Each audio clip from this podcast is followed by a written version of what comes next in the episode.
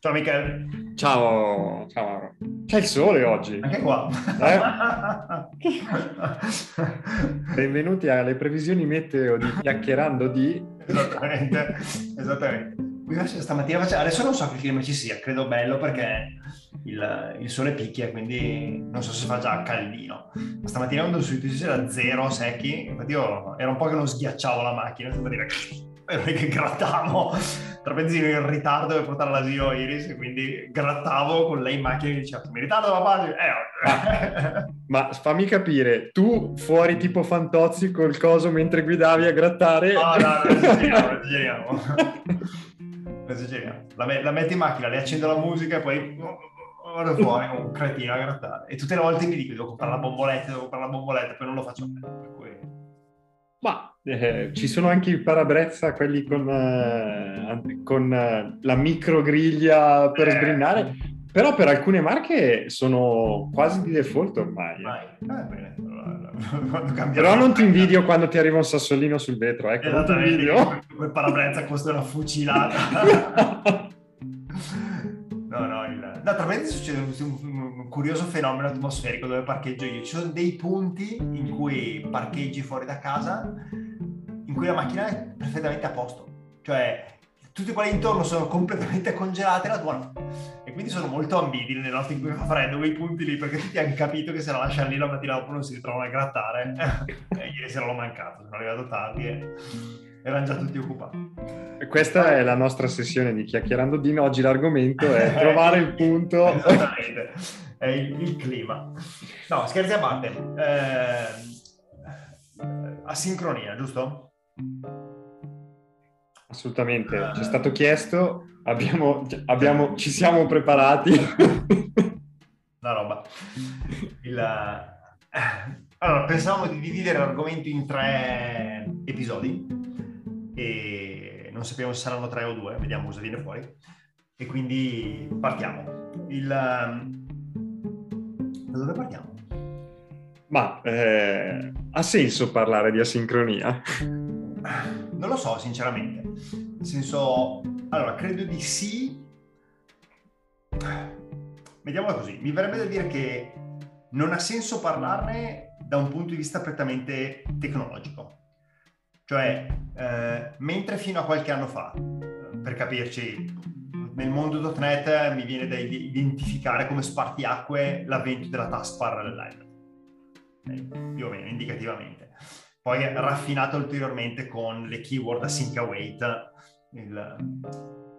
Diciamo che prima di quel momento probabilmente aveva senso parlarne, perché nel 99% dei contesti, magari anche un po' meno nel 99, poi 95, quello che vuoi, comunque nella stragrande maggioranza dei contesti, quando avevi a che fare con codice multithreading, in qualche modo, era un problema che ti devi smazzare da lì in poi è un problema che non ti devi più smazzare. E quindi... A parte... Con tutti i pro e i contro del caso. Esattamente, esattamente. Che però probabilmente nella stragrande maggioranza dei casi sono solo pro. Pochissimi sì. contro. Cioè, nel senso, a meno che tu non abbia a che fare con codice che deve essere particolarmente performante o in scenari un po' particolari, allora devi conoscere gli internals di come funzionano certe cose, perché sennò ti fai male. Comunque, ma diciamo che ti fai male in un modo più arginabile, perché non ti ritrovi a guardare gli stack trace con WinDBG per capire che diavolo sta succedendo. Okay? Vediamola così. Il, per il resto, quindi probabilmente ha senso parlarne più che altro ad alto livello, cioè comprendere quali sono gli effetti del o del codice che non è più in nessun modo sincrono. Che cosa vuol dire che non è più sincrono? Quali sono le conseguenze che mi porta a casa? Cosa ci posso fare? Quelle sono le cose che secondo me hanno senso. Guarda, tu partendo con questa eh, considerazione mi fai subito pensare a come dividere, perché che è un po' una, una massima, che però io ci aggiungo un pezzettino che tu hai introdotto. Bisogna assolutamente dividere codice asincrono da codice parallelo quando si parla concettualmente. Ma quel restante asincrono, escluso il parallelo, a me piace anche dividerlo tra il codice asin- asincrono che tu hai accennato moderno e le così classiche background task sui thread o i thread che lanciavi una volta con... Uh... Mi piace dividerlo perché tu hai detto che sono veramente quasi tutti pro, però, venuto, però non ne sono così convinto quando si parla di asincronia sulla UI UX con l'uso spudorato di async await se parliamo di tecnologia net perché lì diventa lì sì è facile, è tutto nascosto, tutto funziona o meglio, tutto quello che non funziona è anche nascosto e non lo vedi sostanzialmente. Però quando inizi ad abusarne diventa complicatissimo ad esempio debuggare quindi la seconda domanda che ti pongo è molto che ci poniamo insieme è ha senso applicarlo costantemente se non è come nel caso della UI per esempio delle app un obbligo tra virgolette. Questo secondo me è l'altro aspetto che è molto importante. Sei sparito con la voce. È una bella domanda a cui non so rispondere.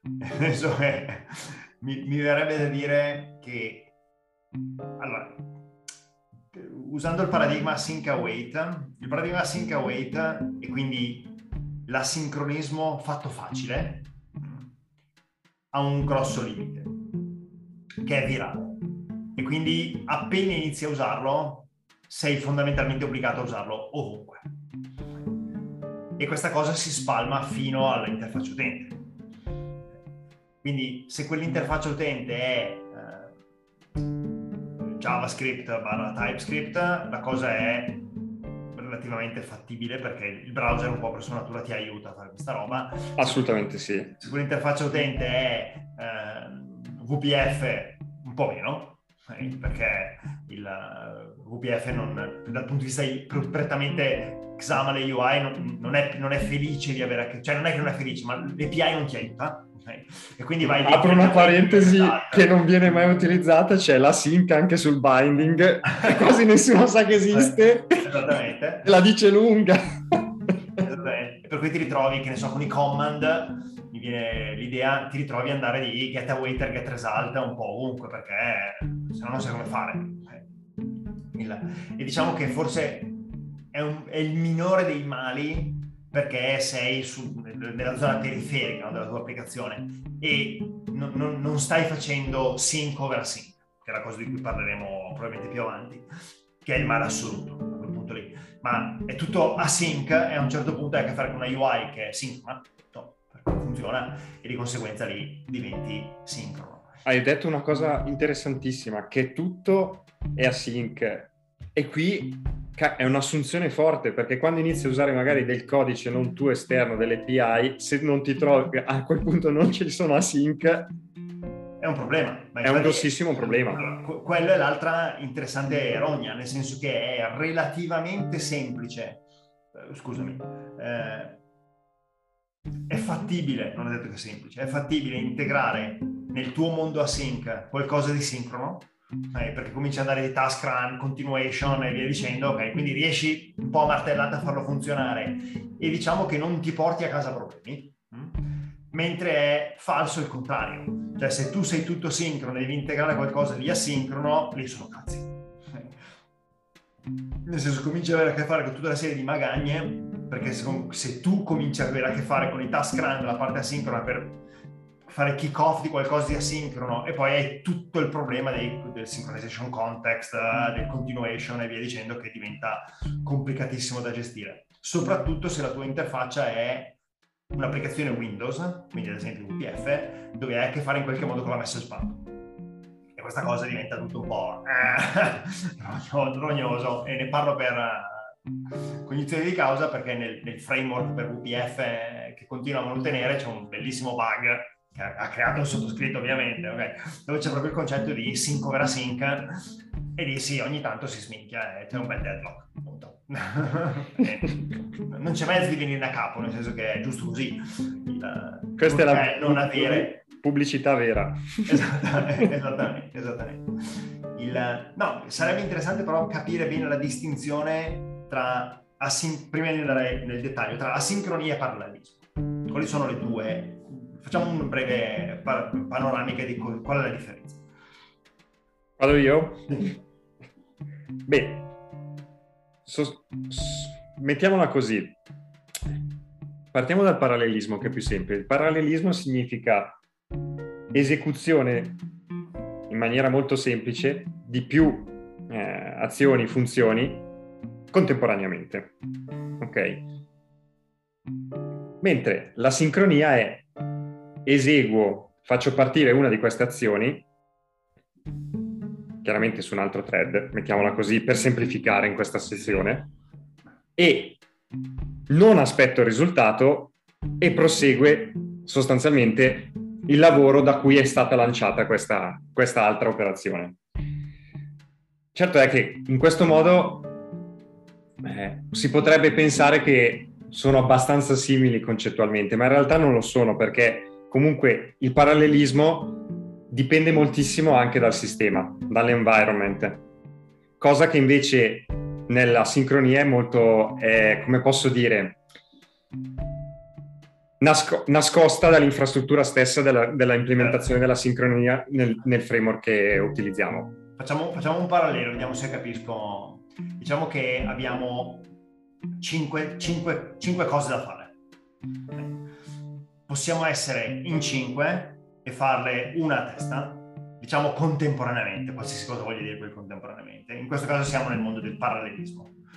Oppure posso essere io da solo che le faccio tutte e cinque, ma non una in fila all'altra, ma inizio un pezzettino, poi quel pezzettino deve fare della roba per i fatti suoi, ne inizio un'altra, poi riprendo il pezzettino che ha finito prima, poi comincio la terza, poi e continuo a saltare da una all'altra, eh, fondamentalmente. E quindi se siamo in due, che ne facciamo cinque, ci ritroviamo ad avere tutti questi incastramenti su quelli che potremmo essere poi i task. A bassissimo livello potremmo dire non lasciamo, non lasciamo tregua alla CPU, a bassissimo livello. Cerchiamo di sfruttare i tempi morti. Esatto, che è giusto, l'abbiamo pagata, per cui... Esatto, a bassissimo livello, ma concettualmente ad alto livello è la stessa cosa.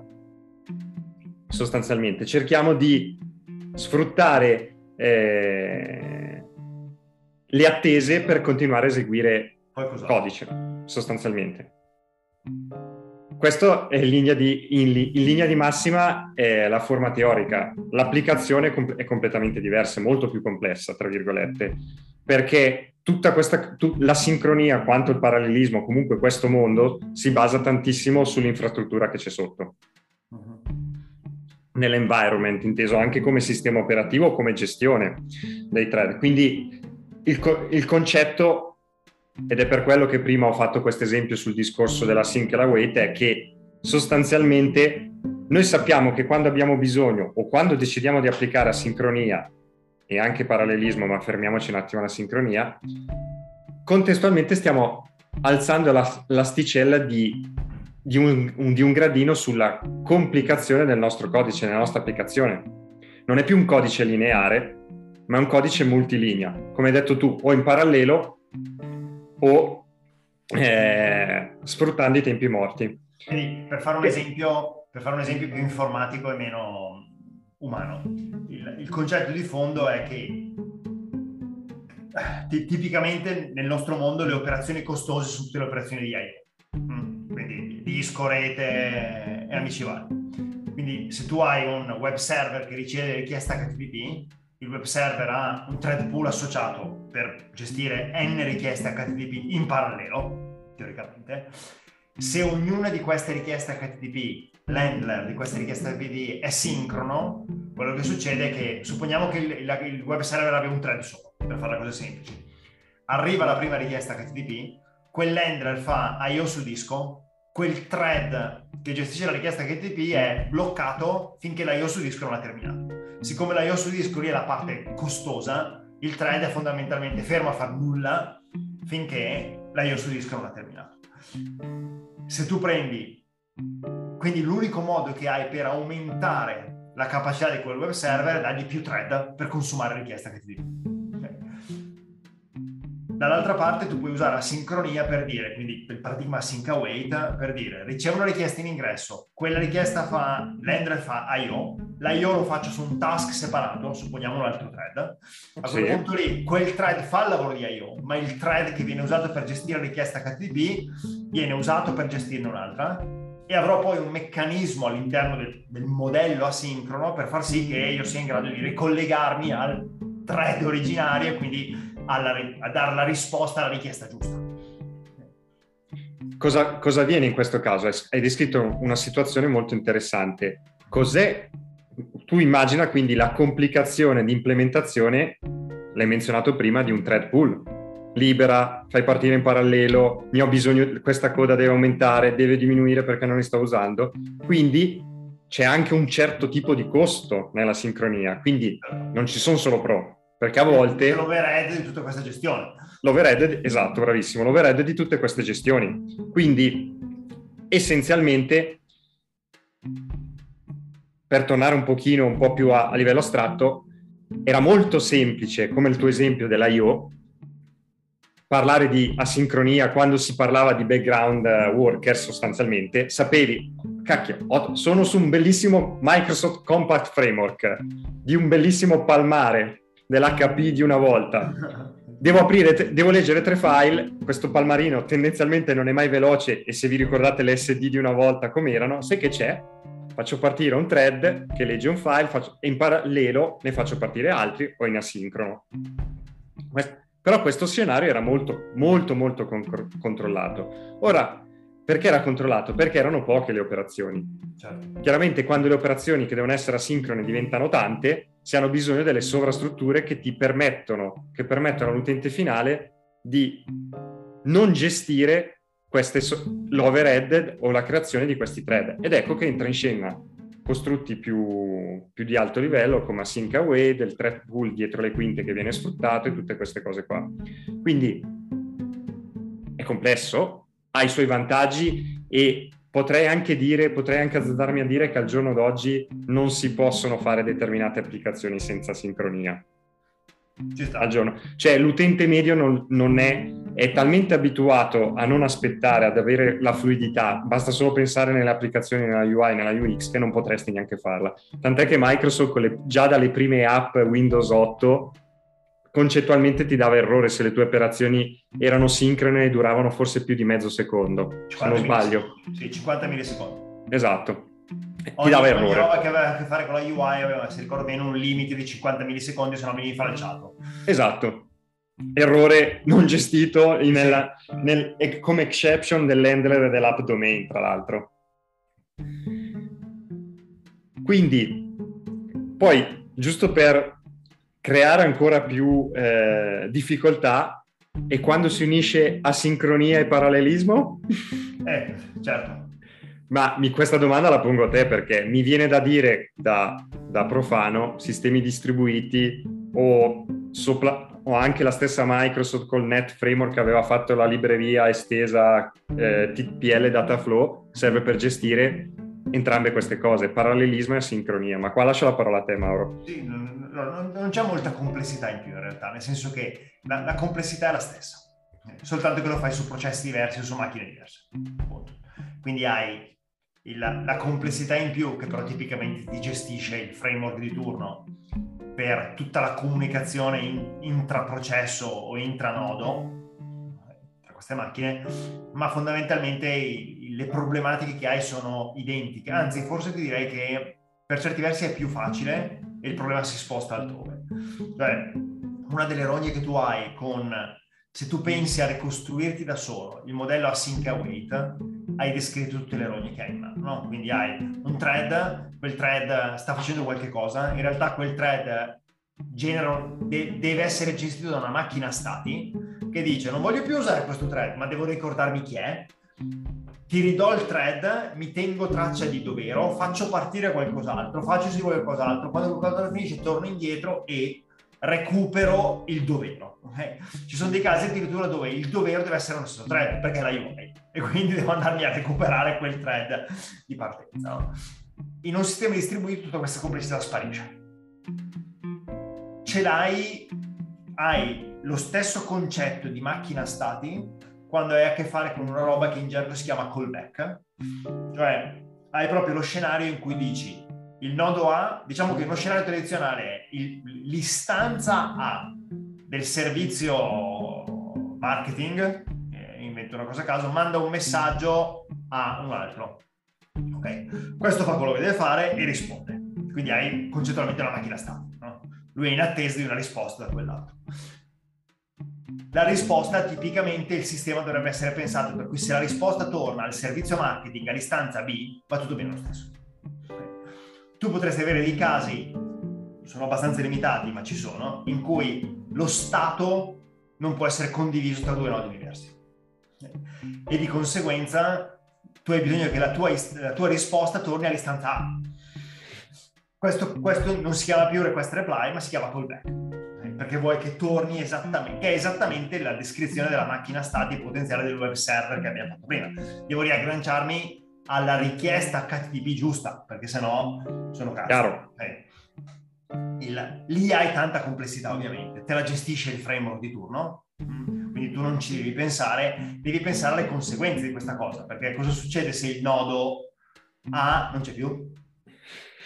Perché sei in un sistema distribuito e quindi il nodo A crolla clamorosamente e tu dici ok, adesso che faccio? Diciamo che il mondo... Devi sperare che non rimangano appese le callback all'infinito, soprattutto. Esatto, hai tutte quelle problematiche lì e in più devi gestire adesso il fatto che non potrai mai dare una risposta a qualcuno che potenzialmente la sta aspettando. Quindi in realtà diciamo che il problema c'è, ma nel mondo dei sistemi distribuiti si sposta tutto verso l'interfaccia utente. Cioè, mentre con un'interfaccia utente, mettiamola così, con un sistema monolitico. Sì. La tua applicazione PowerPoint di turno, piuttosto che l'applicazione Windows 8 di una volta, dove tu avevi sì il vincolo delle chiamate che duravano 50 millisecondi.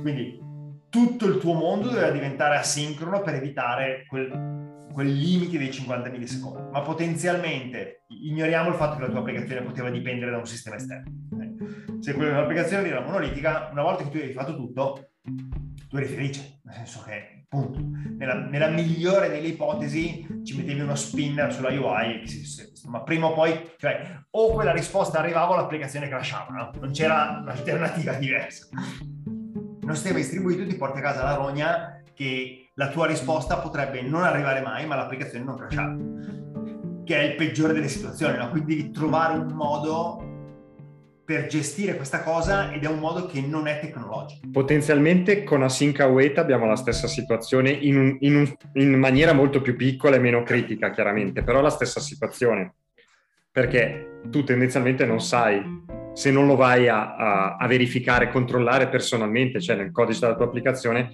se vai in errore non lo sai sostanzialmente. Ah no, certo, esattamente, hai quella, strana, quella bella situazione in cui soprattutto quando ti sposti dal mondo Async Await e cominci a usare i task, Esatto. Beh, se tu non verifichi che il result abbia un'eccezione, tu non lo sai. Non ti, non te lo dice nessuno. Esattamente, esattamente.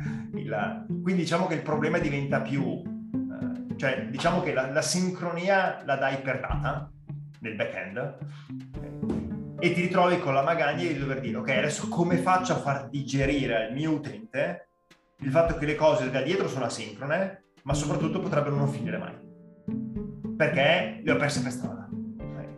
E quindi diventa tutto... Che è diverso da dire, come abbiamo, è molto importante dire questa cosa, che è diverso da dire che si è bloccata per una sincronizzazione di, di context. Sono due ah, cose sì, diverse. Certo. Sì, è sì, molto importante questo concetto. Esattamente. Il, e lì è solo e esclusivamente una questione di esperienza utente. Senso, per, per capirci, un'esperienza utente che secondo me è abbastanza ben fatta da quel punto di vista, il resto non mi piace, ma sono gusti personali. Da quel punto di vista è il portale di Azure, per cui la creazione di risorse tipicamente è una cosa che cuba tempo e quello che loro fanno è ti danno, siccome sono tutti task che sono isolati tra di loro, no? tu vuoi creare una virtual machine, fai tutti i tuoi step per configurarle, quelli possono essere anche sincroni perché tanto la configurazione che teoricamente potrebbe vivere nel browser, no? chi se ne frega. Quando tu fai, eh, clicchi, pigi il pulsantino crea, nella UI loro ti appendono alle cose che ci sono in coda un nuovo task e probabilmente mandano un messaggio su una coda da qualche parte. Prima o poi quel messaggio sulla coda verrà pescato da qualcuno che comincerà a fare quel lavoro e non farà altro che riportare feedback alla sua volta sotto forma di messaggi che probabilmente arrivano con WebSocket sul browser a dire il task con i detail dei tali è partito, è al 10%, 20% quello che vuoi, no? E la UI si può aggiornare. La UI a quel punto lì può avere anche meccanismi per dire oh, sono 30 secondi che non ricevo informazioni da questa tasca, che facciamo? E quindi di conseguenza reagire e cercare di spiegare all'utente quali sono le possibili alternative che ha di fronte. È una rogna ovviamente, eh? non, è uno strato, come abbiamo detto prima, è uno strato, si può dire in più, mm, mm, ma di, può, può, si potrebbe anche dire architetturale, di gestione della propria applicazione, però si potrebbe anche dire così, però è un po' diverso, non è proprio vero. Sì, diciamo che ti obbliga a ripensare in tutti i casi sia la sincronia fatta con una sync await, sia la sincronia derivante dal fatto che hai un sistema distribuito là dietro secondo me ti obbliga a ripensare tutta l'esperienza utente dell'applicazione in funzione di farla diventare quelle cosiddette task-based UI.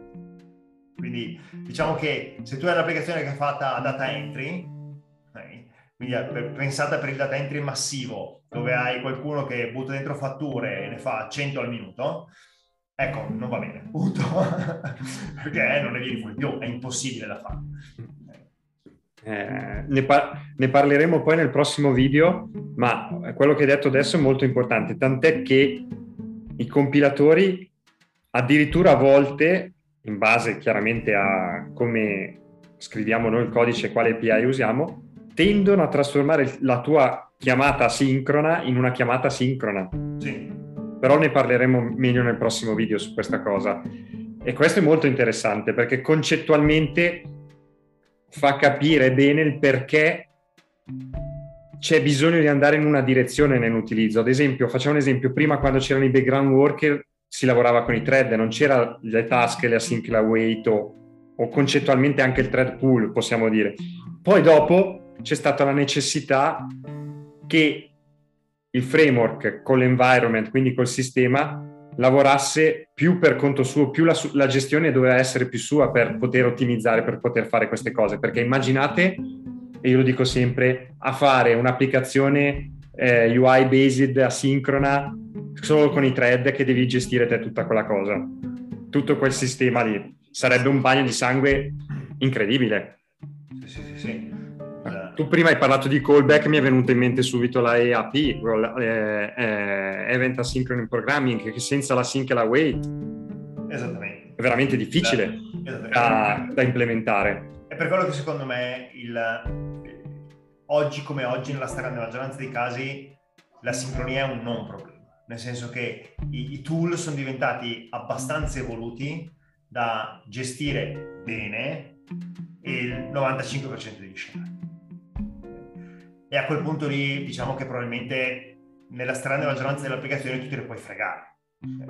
Poi hai i cosiddetti hot path, dove quindi all'interno di un'applicazione hai delle, delle cose che sono un po' critiche, dove le performance sono importanti, o hai applicazioni dove le performance sono importanti, in generale per quella tipologia di applicazione, dove allora ti conviene sbatterci un po' la testa e capire okay, ma come funzionano dietro le quinte per riuscire a spremere il più possibile eh, dal, dalla bardanza. Ci sono poi alcune cose un po' più ad alto livello che sono comunque importanti da comprendere, eh, tipo, ne parleremo poi la prossima volta, la differenza tra dire faccio un for each e faccio await dentro ogni iterazione o faccio un for each in cui accumulo la lista di task e poi faccio await all dei, dei task nella lista. Ok, c'è un abisso nel, nelle due cose, no? Diciamo che in quel senso il fatto che il tool sia molto bravo a, farti, a nasconderti tutta la complessità non aiuta. Perché non, non è detto che tu capisca cosa sta succedendo. diciamo che più, e qua la dico, più noi diventiamo, tra virgolette, ignoranti di, nel, nell'uso della sincronia o, non, o siamo principianti, e più ci salva il compilatore o ecco. l'esecutore a runtime se parliamo del mondo net però, questo non, però que, nel momento in cui lui non ci arriva, siamo fregati.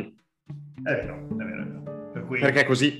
Diciamo che fa sempre molto bene spendere un po' di tempo per comprendere, non dico a fondo, nel senso, io quando ho bisogno di andare a fondo vado dai miei colleghi che ne sanno mostruosamente più di me, non mi interessa andare a fondo, però una comprensione ad alto livello del, di come funzionano certe cose ce l'ho in modo da non farmi male nel 95% dei casi. Direi che Bene. Bene. Dai, va bene come introduzione. Sì, direi sì. Alla prossima. Ciao, ciao, ciao a tutti, alla prossima. thank you